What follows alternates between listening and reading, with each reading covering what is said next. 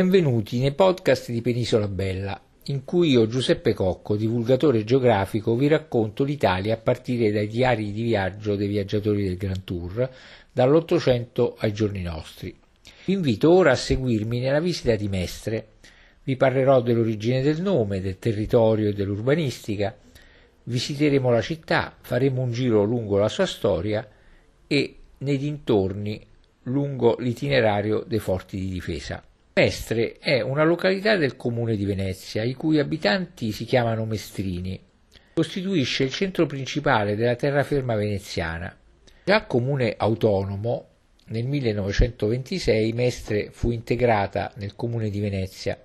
Secondo dopoguerra ne accolse lo sviluppo urbano, diventando sede di quartieri residenziali, di servizi e di importanti realtà economico-produttive. È situata nella pianura veneta, a margine della laguna di Venezia, a tre metri sul livello del mare, e funge da porta d'accesso a Venezia, oltre ad essere un importante nodo viario e ferroviario. Il toponimo Mestre deriverebbe dal personale romano Mestrius, documentato specialmente nell'Italia settentrionale, confrontabile con Mestrino in provincia di Padova, citato nell'itinerario Antonino, che in latino era detto itinerarium provinciarum Antonini Augusti, ed era un itinerarium, ossia un registro delle stazioni e delle distanze tra le località poste sulle diverse strade dell'impero romano, con segnate anche le direzioni da prendere da un insediamento romano all'altro. In passato si sono fatte anche altre ipotesi, per le quali l'etimo sarebbe etrusco, o ancora la possibile presenza della radice mad riferita ad una località paludosa, qual era quella che circondava appunto Mestre. Altri ancora individuarono una somiglianza con nomi di origine orientale, in particolare frigia e greca. Un'altra ipotesi fu che il nome di Mestre fosse un idronimo derivando da un antico fiume chiamato Mestre, appunto, o Marzenego, l'altro fiume che passa per Mestre, o ancora Mestria. A partire dagli anni millenovecentocinquanta, con l'arrivo del miracolo economico italiano, tutti i centri urbani, soprattutto del nord, subirono un impetuoso sviluppo urbano ed economico che portò alla formazione delle periferie attorno ai centri storici, che subirono una rapida e disordinata crescita. Venezia e Mestre non sfuggirono a tale fenomeno.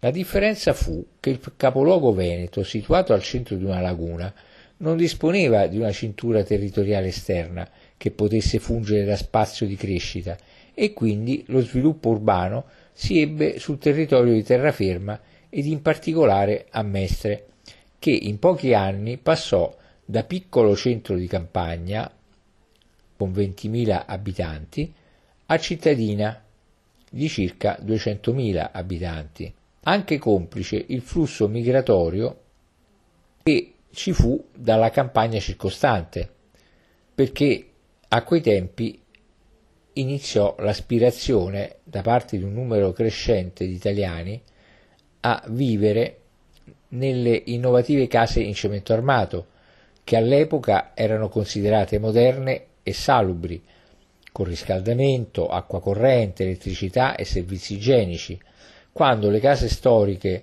e rurali erano fatiscenti e prive di servizi. È ben noto che questa impetuosa urbanizzazione ebbe luogo con poche regole, con ottiche speculative e con scarso rispetto dell'ambiente e dei monumenti storici, e che anche lo sviluppo mestrino, privo di un piano regolatore, lo rese alquanto disordinato, tanto che il fenomeno venne anche definito sacco di Mestre, e la località venne spesso additata come esempio di centro urbano sgraziato e poco ameno. Pertanto, l'assetto urbanistico di Mestre risultò stravolto, con cambiamenti radicali di intere aree cittadine e con la demolizione di monumenti e luoghi storici. Tra gli interventi di maggior impatto vi fu il tombinamento dei fiumi e dei rivi, ristretti o deviati, facendo così del centro un centro fortemente cementificato. Poi, a partire dall'ultimo decennio del millenovecento, esaurita la spinta espansiva, si sono resi conto dei danni operati e sono intervenuti nella riqualificazione urbana per migliorare sia l'aspetto che la vivibilità, e in anni recenti quindi si è costruita la tranvia, aperto al pubblico il bosco di Mestre, create nuove zone commerciali e costruito un nuovo ospedale. Poi il comune di Mestre fu accorpato a quello di Venezia, nell'ambito della razionalizzazione amministrativa che comportò la soppressione di svariati comuni in tutta Italia, e venne accorpato contemporaneamente a tutti i comuni minori limitrofi: Urano, Chirignago, Favaro Veneto, Pellestrina e Zelarino. Ora vi invito a seguirmi nella visita di Mestre, il luogo in cui molte persone passano ma non si fermano, decidendo di soggiornare, ma durante una vacanza a Venezia. Spesso per il motivo che i prezzi delle strutture di ospitalità sono più economici. Ma cosa si può vedere a Mestre? Beh, Mestre offre molte ragioni per una visita. Anche se la città è prevalentemente moderna ed industriale, si possono ancora scoprire tracce del suo antico passato legato alla Serenissima. Siete pronti quindi a scoprire la parte del comune di Venezia in terraferma? Bene, allora partiamo.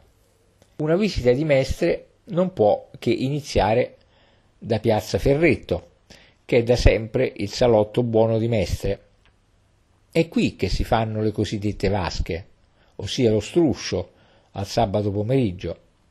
Tempo chiamata Piazza Maggiore, da cui deriva anche il nome del giornale cattolico cittadino, è la principale di Mestre.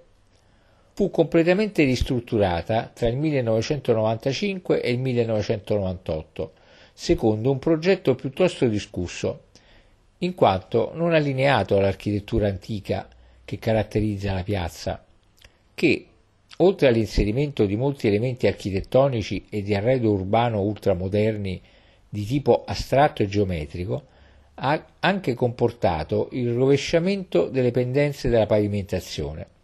Da quella storica a dorso di mulo, infatti, si è adottata quella ad impluvio, eliminando anche gli antichi marciapiedi laterali in lastre di trachite. Infine, sono stati aggiunti avveniristici lampioni, elementi ipermoderni che cozzano con la piazza storica e di tipologia antica. Al centro della piazza è stata anche collocata una fontana dalle forme singolari, con una scultura moderna in bronzo dorato intitolata Nudo, di Alberto Viani, scultore mestrino. Sviluppatasi nel Medioevo come piazza del mercato e nei primi anni del Novecento come capolinea della rete tranviaria, si arricchì poi di esercizi commerciali e del noto Teatro Toniolo, posto in una piazzetta contigua. Sulla piazza sorgono il settecentesco Duomo di San Lorenzo e il Palazzo da Re, il cui portico ospitava il mercato delle granaglie, oltre alla torre dell'orologio, comunemente detta torre civica, che custodisce l'unica porta sopravvissuta delle porte medievali della città, antico accesso a Castelnuovo dal borgo San Lorenzo. Era originariamente una casa-torre fatta erigere dai Collalto nel millecentootto, che fu poi inglobata nel secondo castello di Mestre, il Castelnuovo. È anche l'unica rimasta delle tre torri principali, Civica, Belfredo e Porta Altinate, del castello di Mestre, delle quindici, o secondo altre fonti storiche diciassette, torri che componevano la fortezza. La parte meglio conservata dell'impianto medievale della città, oltre la piazza Ferretto, è via Palazzo, che rappresentava il borgo esterno e la strada interna della città muraria. Alla fine della via ecco il palazzo podestarile, il vecchio municipio della seconda metà dell'Ottocento, e di fronte il palazzo della Provvederia, che fu edificato nel millequattrocentocinquantanove sulle rovine dell'antico castello medievale di Mestre. Il suo aspetto rinascimentale, con i timpani della facciata, gli archi e le colonnine delle finestre, risale all'intervento del millecinquecentoventicinque. L'edificio si sviluppa su due piani collegati da una scala esterna in pietra d'Istria, la cui primitiva ringhiera di ferro fu poi sostituita da un corrimano e colonnine di marmo. Il lato nord è aperto da un sottoportico e sulla colonna di marmo che sostiene il palazzo è scolpito il sistema di misura veneto, suddiviso in piedi ed once, e la dicitura mens passi veneti molendinorum, con l'anno millecinquecentotrentasei. Dopo la caduta della Repubblica Veneta, il secondo piano fu adibito a granaio e il primo a sede della scuola comunale. Ora imbocchiamo il viale alberato intitolato a Giuseppe Garibaldi, realizzato nel milleottocentottantuno su imitazione dei boulevard parigini, e poi proseguiamo per via Caneve con la sua bella piazzetta, ma senza trascurare prima, alle spalle del municipio, via San Girolamo, dove si trova l'unico edificio religioso che era all'interno della cinta muraria del castello, forse il più antico di Mestre e l'unico di età medievale ad essere sopravvissuto, ossia appunto la chiesa di San Girolamo, risalente al milleduecentosessantuno, officiata dai servi di Maria a partire dal milletrecentoquarantanove e successivamente affidata alle figlie della Chiesa, che riflette lo stile di passaggio dal romanico al gotico. Sorge lungo l'omonima via pedonale, dove un tempo erano edificate le mura est del Castelnuovo, di fronte ad un canale derivato dal fiume Marzenego, oggi interrato. Nel giardino adiacente al campanile della chiesa, due preziose lastre sepolcrali in pietra del milletrecento e millequattrocento, raffiguranti in bassorilievo le figure giacenti di due frati serviti, e dietro la chiesa i resti di una delle torri medievali di Castelnuovo, il cosiddetto torresino, venuto alla luce durante un recente scavo.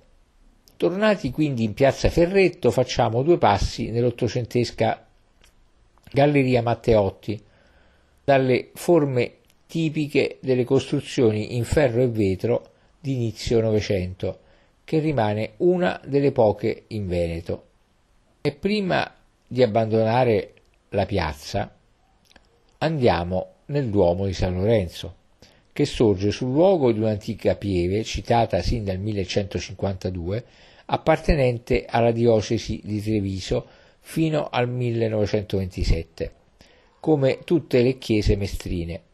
La chiesa arcipretale collegiata di San Lorenzo è il principale luogo di culto cattolico di Mestre, nella terraferma veneziana. L'attuale aspetto è dovuto alla ricostruzione neoclassica del millesettecentottantuno milleottocentocinque, realizzata su una precedente chiesa gotica di fine Trecento, mentre le precedenti costruzioni riflettevano ognuna lo stile dell'epoca in cui vennero edificate e con ogni probabilità quindi in stile romanico e gotico. Si affaccia, come detto, sull'estremità sud-ovest della piazza Ferretto, in posizione opposta rispetto alla torre dell'orologio, quasi a sottolinearne la diversa funzione, l'uno simbolo religioso e l'altro civico della città. La chiesa dava il nome anche al borgo limitrofo, detto appunto di San Lorenzo. Per antica consuetudine, il Duomo di San Lorenzo è sede del vicario episcopale per la terraferma, delegato del Patriarca di Venezia. Come parrocchia appartiene al Patriarcato di Venezia, che fino al millenovecentoventisette era dipendente dalla diocesi di Treviso. Il primo edificio fu costruito probabilmente contestualmente alla formazione di Mestre, nell'Alto Medioevo, e la stessa intitolazione a San Lorenzo, martire paleocristiano, sembra comprovarne le origini antiche. A tal proposito c'è l'ipotesi suggestiva per cui, essendo stato investito del feudo di Mestre da re Berengario primo nel novecentocinque il vescovo di Treviso, questo avrebbe intitolato tutte le chiese della zona agli stessi patroni delle chiese di Treviso, in modo da affermarvi la propria autorità. Mentre un'altra teoria afferma che con San Lorenzo si volle ricordare la battaglia di Lechfeld del dieci agosto novecentocinquantacinque, ossia il giorno della festa di San Lorenzo, appunto, durante la quale Ottone primo sconfisse gli Ungari invasori. Tuttavia, la prima citazione della Chiesa è in una bolla pontificia del millecentocinquantadue, con cui Papa Eugenio terzo ne riconosceva la pertinenza spirituale e temporale alla diocesi di Treviso. Successivamente un documento del millecentonovantadue la ricorda come fulcro della vita pubblica mestrina, in quanto sotto il suo portico il vescovo esercitava i poteri civili e giurisdizionali. La facciata della chiesa segue i canoni dell'architettura neoclassica, è a due ordini, con quattro statue nelle nicchie, mentre l'interno è a pianta a croce latina e a navata unica. Al fianco destro dell'edificio, arretrata e nascosta da un edificio del primo Novecento, sorge la Scuola dei Battuti, la prima più antica scuola di Mestre, fondata nel milletrecentodue, grazioso edificio gotico quattrocentesco. Ora, da Piazza Ferretto, ci spostiamo in Piazza Barche, o ventisette ottobre, così chiamata in seguito alla realizzazione del Canal Salso, via d'acqua che collegava Mestre con Venezia, ora in parte interrato, interrato e adibito a verde pubblico. In Piazza Barche sorge anche la colonna raffigurante il Leone Alato di San Marco, innalzata nel milleottocentottantasei in ricordo della storica sortita di Mestre che si riferisce all'accadimento del ventidue marzo milleottocentoquarantotto, quando nell'ambito dei moti insurrezionali risorgimentali la popolazione insorta di Venezia occupava l'arsenale e proclamava la Repubblica di San Marco, con a capo Daniele Manin e Niccolò Tommaseo, e gli abitanti di Mestre, con l'aiuto dei lavoratori della ferrovia, costrinsero la guarnigione austriaca a cedere la fortezza di Marghera. Ma non finì qui. Infatti, nel giugno milleottocentoquarantotto, l'esercito austriaco, vittorioso sul fronte occidentale contro le forze del Regno di Sardegna, si volse ancora una volta contro la Repubblica di Manin ed, accampatasi a Mestre, strinse d'assedio la città e il suo forte, dove erano asserragliati duemilacinquecento patrioti, in gran parte volontari provenienti dalle più disparate regioni italiane.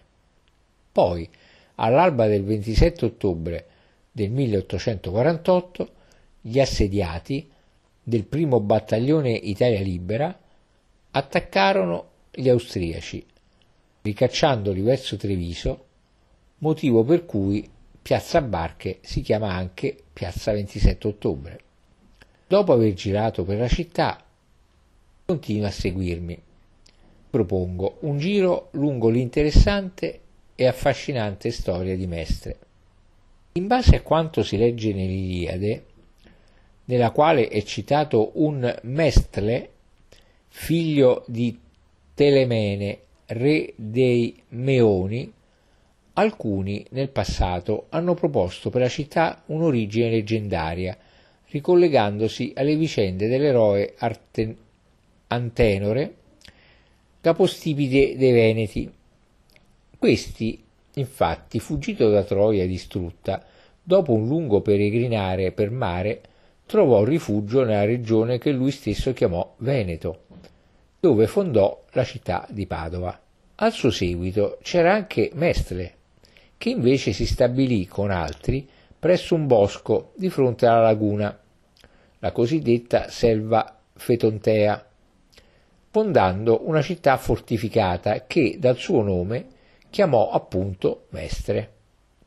Fin qui la leggenda, ma per quanto riguarda la fondazione della città, da documenti e ritrovamenti archeologici sembra che nella zona non sorgessero insediamenti di particolare rilevanza né in epoca paleoveneta né romana. L'itinerarium burdigalense, una guida per pellegrini del quarto secolo avanti Cristo, anno quattrocento, citava nel, della, nella zona solo un, una mutatio ad nonum, cioè una stazione di posta per il cambio dei cavalli situata a nove miglia, ossia tredici chilometri e mezzo circa, dalla città di Altino, lungo la via Annia. Tuttavia possibile fu l'esistenza di un castrum, un piccolo centro fortificato, embrione del medievale Castelvecchio. In epoca romana il territorio di Mestre era attraversato da un'importante strada romana, la via Gallica, e da altre strade, sempre romane, la via Castellana, la via Milanese e la via Cesarea Augusta. In questo periodo storico l'ecosistema più frequente era quello della foresta planiziale a Querco Carpineto e a zona paludosa, che le strade di origine romana, che sono costruite in linea retta fino a Mira, a valle si presentavano sinuose per adeguarsi al territorio. Mestre potrebbe essere stata citata una prima volta in un documento del settecentodieci riguardante alcune donazioni al monastero di Sant'Eonisto di Casier, ma dato che il documento citava una mestrina presso le montagne, la citazione è alquanto incerta. Invece il più antico documento che riporta il nome di Mestre, ufficialmente conosciuto e riconosciuto, è l'atto di donazione con il quale nell'anno novecentonovantaquattro Ottone terzo, che di lì a due anni diverrà poi imperatore del Sacro Romano Impero, intende ringraziare il suo fido condottiero Rambaldo, appartenente alla famiglia dei conti di Collalto, per i servigi, per i servigi resigli. Si trattava di un riconoscimento indubbiamente importante, poiché ai fedeli vassalli vengono intestati la foresta del Montello, proprietà in Treviso, e ventiquattro mansi, grandi estensioni di terreno coltivabile, tra cui uno intermester et paureliano et brentulo, ovvero tra Mestre e le attuali Gazzera, Parlan e Brendole. Il documento rimane nelle mani di Collalto sino al millenovecentodiciassette, quando il castello, durante la Prima Guerra Mondiale, purtroppo viene distrutto e tra le rovine si trovava probabilmente acquartierato un reparto di soldati boemi, sudditi di Vienna, che dopo la sconfitta si trovarono a dover rientrare, per lo più a piedi, ai loro luoghi di origine. Così uno di loro ebbe la bella pensata di rinforzare i suoi malandati scarponi con quella strana pergamena ritrovata tra le macerie. Il documento, giunto quindi così miseramente nella Repubblica Ceca, viene dapprima depositato assieme ad altri oggetti trafugati presso il locale archivio comunale, senza che nessuno si rendesse conto dello straordinario valore storico del documento, e solo tempo dopo il responsabile dell'archivio di Rocchicani, situata nei pressi di Pilsen, cui il documento pervenne, ne comprese l'importanza storica e ne diede risalto. Oggi, quindi, il diploma di Ottone terzo risulta il più antico documento su pergamena, purtroppo, della Repubblica Ceca e non dell'originaria Repubblica di Venezia. Una copia della pergamena fu poi consegnata alla municipalità di Mestre Carpenedo, che l'affisse all'interno del municipio di Via Palazzo, altresì conosciuto come Ca Collalto. La zona ai tempi di Ottone terzo era divenuta terra di confine tra il Sacro Romano Impero e il Ducato di Venezia, luogo di passaggio per uomini e merci diretti da e per la vicina Venezia. Attraverso il porto di Caverniago, situato sul basso corso del Flumen de Mestre, infatti passavano per la dogana le merci e gli uomini diretti in laguna. Inoltre, di qui passavano, incrociandosi, tre importanti arterie di collegamento con l'entroterra: la padovana, l'odierna milanese, la castellana e il Terraglio, che collega Mestre a Treviso.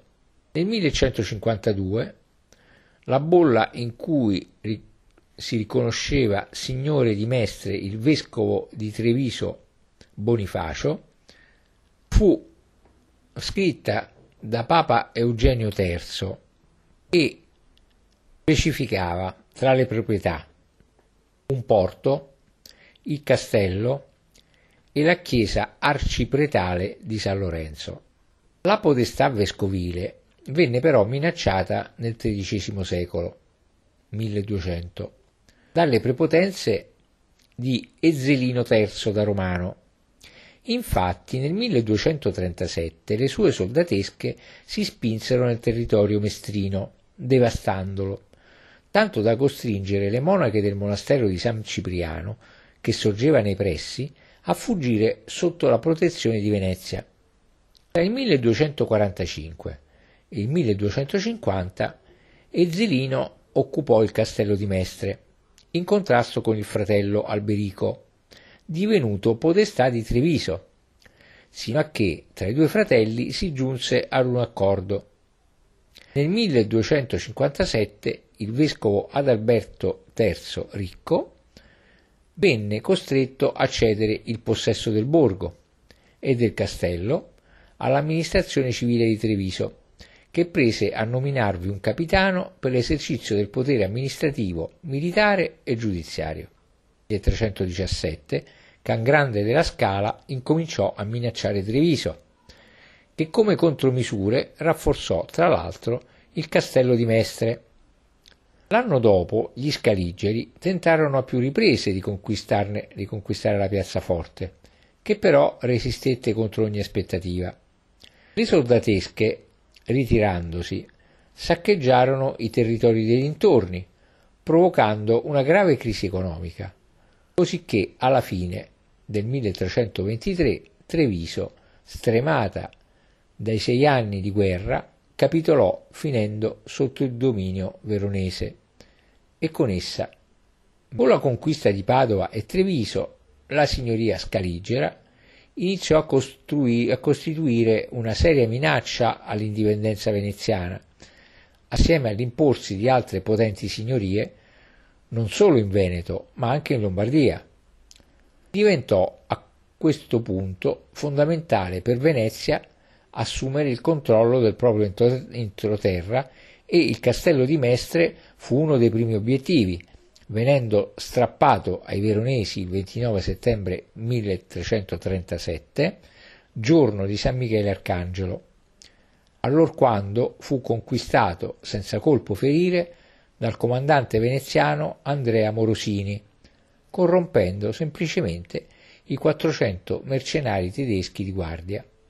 In breve Venezia assunse il controllo di tutto il territorio trevigiano e il borgo di Mestre con il territorio limitrofo fu da allora governato da un rettore avente il titolo di podestà e capitanio. In meno di cento anni la Serenissima aveva pertanto costituito il proprio stato de terra. Poi, essendo diventato il traffico di merci tra Mestre e Venezia molto importante, in quest'epoca si decise la costruzione di un canale artificiale, il Canal Salso, che dalla laguna arrivava fino al cuore del borgo. Nel millequattrocentocinquantadue venne costituito un consiglio ad affiancare nell'amministrazione del borgo l'autorità dei rettori veneziani e nel millequattrocentocinquantanove il consiglio prese così sede nella nuova provvederia.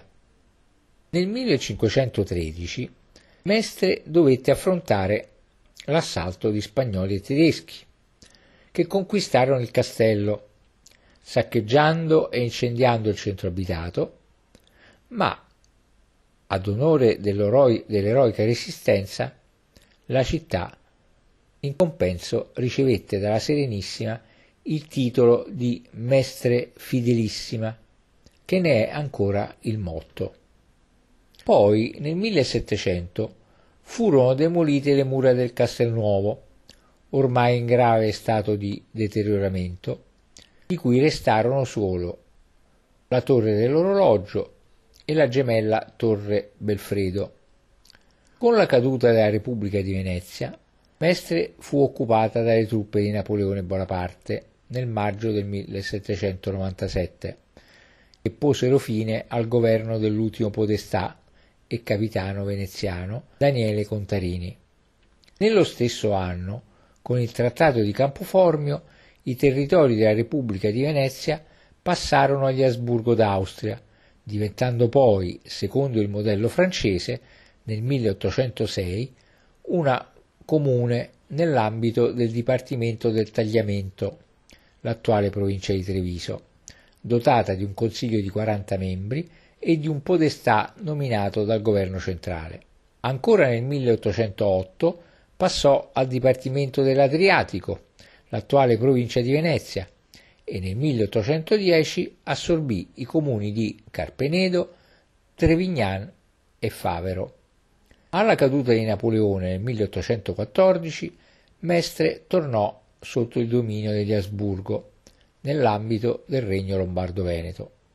Il ventinove marzo milleottocentoquarantotto, sulla scia dei moti patriottici risorgimentali, mentre a Venezia gli insorti guidati da Daniele Manin cacciavano gli austriaci e proclamavano la Repubblica di San Marco, a Mestre la Guardia Civica, costituitasi già fin dal diciotto marzo, prendeva il controllo della città e, rinforzata da soldati e volontari, otteneva la resa del forte Marghera, difendendolo poi contro gli austriaci che tentavano di rioccuparlo.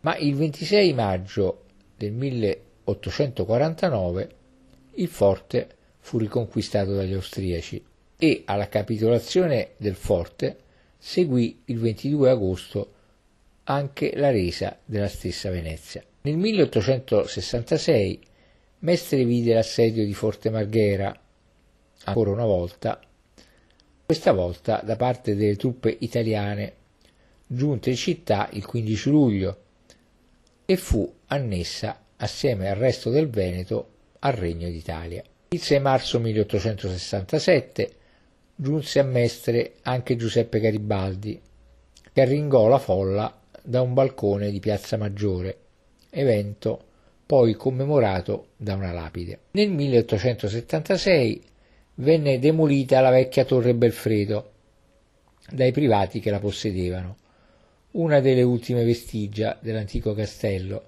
di cui resta traccia nella pianta della torre, nella pavimentazione dell'omonima via attigua ai giardini delle mura, dove sono visibili i resti di uno, di uno dei torricini minori del castello, oltre ad un lungo tratto di mura. Nel millenovecentodiciassette, in virtù di una nuova legge sui porti, Un quarto del territorio comunale di Mestre, assieme a Bottenigo, il cui nome venne da allora mutato in Marghera, veniva integrato al comune di Venezia. Il venticinque aprile millenovecentotrentatré venne costruito il Ponte Littorio, nel dopoguerra rinominato Ponte della Libertà, e con esso il tratto stradale che portava all'odierna autostrada per Padova. Per unirla a Mestre fu tracciato il corso Principe di Piemonte, inaugurato nel millenovecentotrentatré e nel dopoguerra rinominato Corso del Popolo. Per dare più spazio a tale strada fu interrato un tratto del Canal Salso. Per finire, Mestre è anche ricca di aree dove si può godere pace e tranquillità, specie nei suoi immediati dintorni. Da piazza ventisette ottobre si può raggiungere il Parco di San Giuliano, il più grande parco cittadino europeo, che offre luoghi ricreativi, attività culturali, oltre a numerosi percorsi pedonali, ma anche al grande bosco planiziale, detto bosco di Carpenedo, un'autentica rarità botanica. E sempre nei dintorni di Mestre, a proposito di forti, c'è un itinerario di visita assolutamente unico, sia per la particolarità delle costruzioni, sia per il contesto ambientale nel quale sono inseriti, che crea uno scenario suggestivo, ricco di boschi, prati, fossati e canali. Ce ne sono tantissimi forti, molto distanti tra loro, pertanto è indispensabile l'uso della macchina, o meglio della bici, che io preferisco di gran lunga perché è più ecologica e in grado di farci gustare l'ambiente circostante con la sua velocità lenta. Vi racconto ora tre di questi forti. Il primo dei tre che vi propongo si trova a circa cinque chilometri dal centro storico e faceva parte del campo trincerato di Mestre e del più ampio sistema difensivo della laguna, che ha rappresentato il perno della difesa di Venezia. Si tratta del Forte Marghera, probabilmente la più importante delle tante fortificazioni sulla terraferma, dove si può arrivare in autobus o in bici, mentre a piedi è un po' lunga. Il suo nome deriva dall'antico abitato di Marghera, ed ha a sua volta dato nome all'odierna Porto Marghera. Il forte, con la tradizionale forma stellata, i bastioni in terrapieno ricavati dallo scavo dei fossati, lungo i quali si posizionavano le postazioni in barbetta per le sue artiglierie, ancora oggi riconoscibili, è una fortezza ottocentesca e successivamente è stata anche caserma dell'esercito italiano. La necessità di realizzare una fortezza in corrispondenza del punto in cui la terraferma più si avvicinava a Venezia venne intuita dopo la caduta della Serenissima e dopo il Trattato di Campoformio del millesettecentonovantasette. Infatti, da tale posizione i nuovi mezzi di artiglieria avrebbero potuto raggiungere Venezia distante appena quattro chilometri in linea d'aria. Il forte venne dunque realizzato in un'area acquitinosa e paludosa ai margini della laguna di Venezia, attraversata da un intrico di canali e ghebbi. In dialetto veneziano i ghebbi sono i canali minori che attraversano le barene, che sempre in dialetto sono i terreni di forma tabulare tipici delle lagune, periodicamente sommersi dalle maree. In Italia possiamo trovare barene sia in lagune adriatiche che in altri luoghi costieri. E le velme, termine del dialetto veneziano usato anche in ambito scientifico per indicare una porzione di fondale lagunare poco profondo, ma comunque normalmente sommerso, che tuttavia emerge in particolari condizioni di bassa marea. Ambedue Barene e Velme facenti parte della laguna veneta, quindi i ghebbi servivano a mettere in comunicazione le zone più interne alle vie d'acqua principali, in particolare attraversata dall'artificiale e trecentesco Canal Salso. L'area acquitrinosa e paludosa veniva superata collegando il porto di Mestre alla laguna e rappresentava così la principale via di collegamento di Venezia con la terraferma. Al di là del canale, verso sud, si dipartiva il lungo argine di intestatura realizzato dai veneziani per far confluire le acque della Brenta Vecchia e degli altri corsi d'acqua, lontano dalle rotte di navigazione da e per la città lagunare, preservandole dall'interramento ed evitando il formarsi di ambienti malarici. A nord invece si trovava a breve distanza un altro canale artificiale, il canale Osellino, che deviava le acque del fiume Marzenego in direzione di Tessera. Questo canale in particolare, grazie al dislivello delle sue acque, poteva essere utilizzato per allagare in caso di necessità i terreni circostanti la fortezza, isolandola così quasi completamente. Sull'area sorgeva già il vecchio borgo di Marghera, sede di magazzini e dogane, che venne inglobato nel forte. Così la chiesa di Marghera, che divenne una caserma, e il ponte cinquecentesco sul Canal Salso, che fu trasformato in magazzino dopo la copertura delle volte. Anche l'unica osteria del borgo venne riutilizzata come deposito. Nel milleottocentocinque vennero quindi avviati i lavori, spianando il vecchio borgo e realizzando il primo nucleo del forte, che venne rinforzato alle spalle con nuove batterie su palafitte a guardia dei canali navigabili, che si aggiunsero alle preesistenti fortificazioni veneziane. Con l'annessione del Veneto nel milleottocentosessantasei, in seguito al Trattato di, Ven- di Vienna, il Forte Marghera divenne il centro della riorganizzazione militare avviata dal Regno d'Italia nella piazza militare di Venezia, dato che il nuovo regno considerò la città vitale per la difesa dell'intero settore nord-orientale da un'eventuale invasione austriaca. Così, servito da un'efficace ferrovia, garantito da vie di comunicazione marittime e terrestri, nevralgico centro della nuova Regia Marina, grazie anche alla presenza dell'arsenale, il campo di Venezia doveva divenire, nei progetti militari, un campo trincerato in grado di fungere da roccaforte, centro d'adunata e copertura, e da qui di controllo del territorio per il Regio Esercito. Il Forte Marghera è un classico esempio di fortificazione alla moderna, a forma di stella, esteso su una superficie di quarantotto ettari, costruito a cavallo del Canal Salso, in asse con l'originale tracciato del canale, che ora lo aggira principalmente sul lato occidentale, circondandolo e attraversandolo con una serie di canali navigabili.